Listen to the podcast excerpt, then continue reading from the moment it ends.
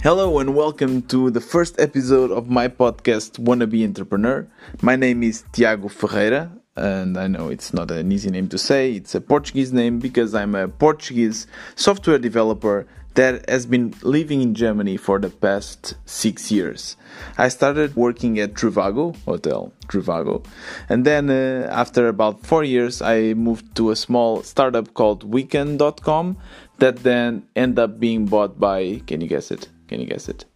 Yes, Trivago. So I actually end up working again at Trivago. And then I decided to quit and to start this podcast. No, I'm joking. I decided to quit and do something even more crazy, which is to focus 100% in my own side projects. I've always been dreaming to live this uh, entrepreneur lifestyle and I I've been working in side projects since I almost can remember.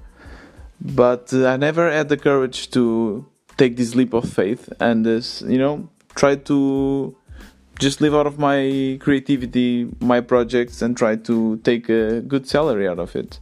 So I think it would really help me to vent and to say what I'm feeling, what are my challenges uh, in maybe a daily or weekly basis. So I decided to start this podcast. I hope you find it interesting. I mean, there's a lot of content in the startup area, but not in like small side projects and people trying to become um, self sustainable. So, yeah, I'll start a daily podcast with about five minutes each episode, kind of describing what are my challenges, what I'm feeling, and I might even uh, interview a couple of my friends that are also entrepreneurs and uh, they have amazing stories, and I would love to share them with you.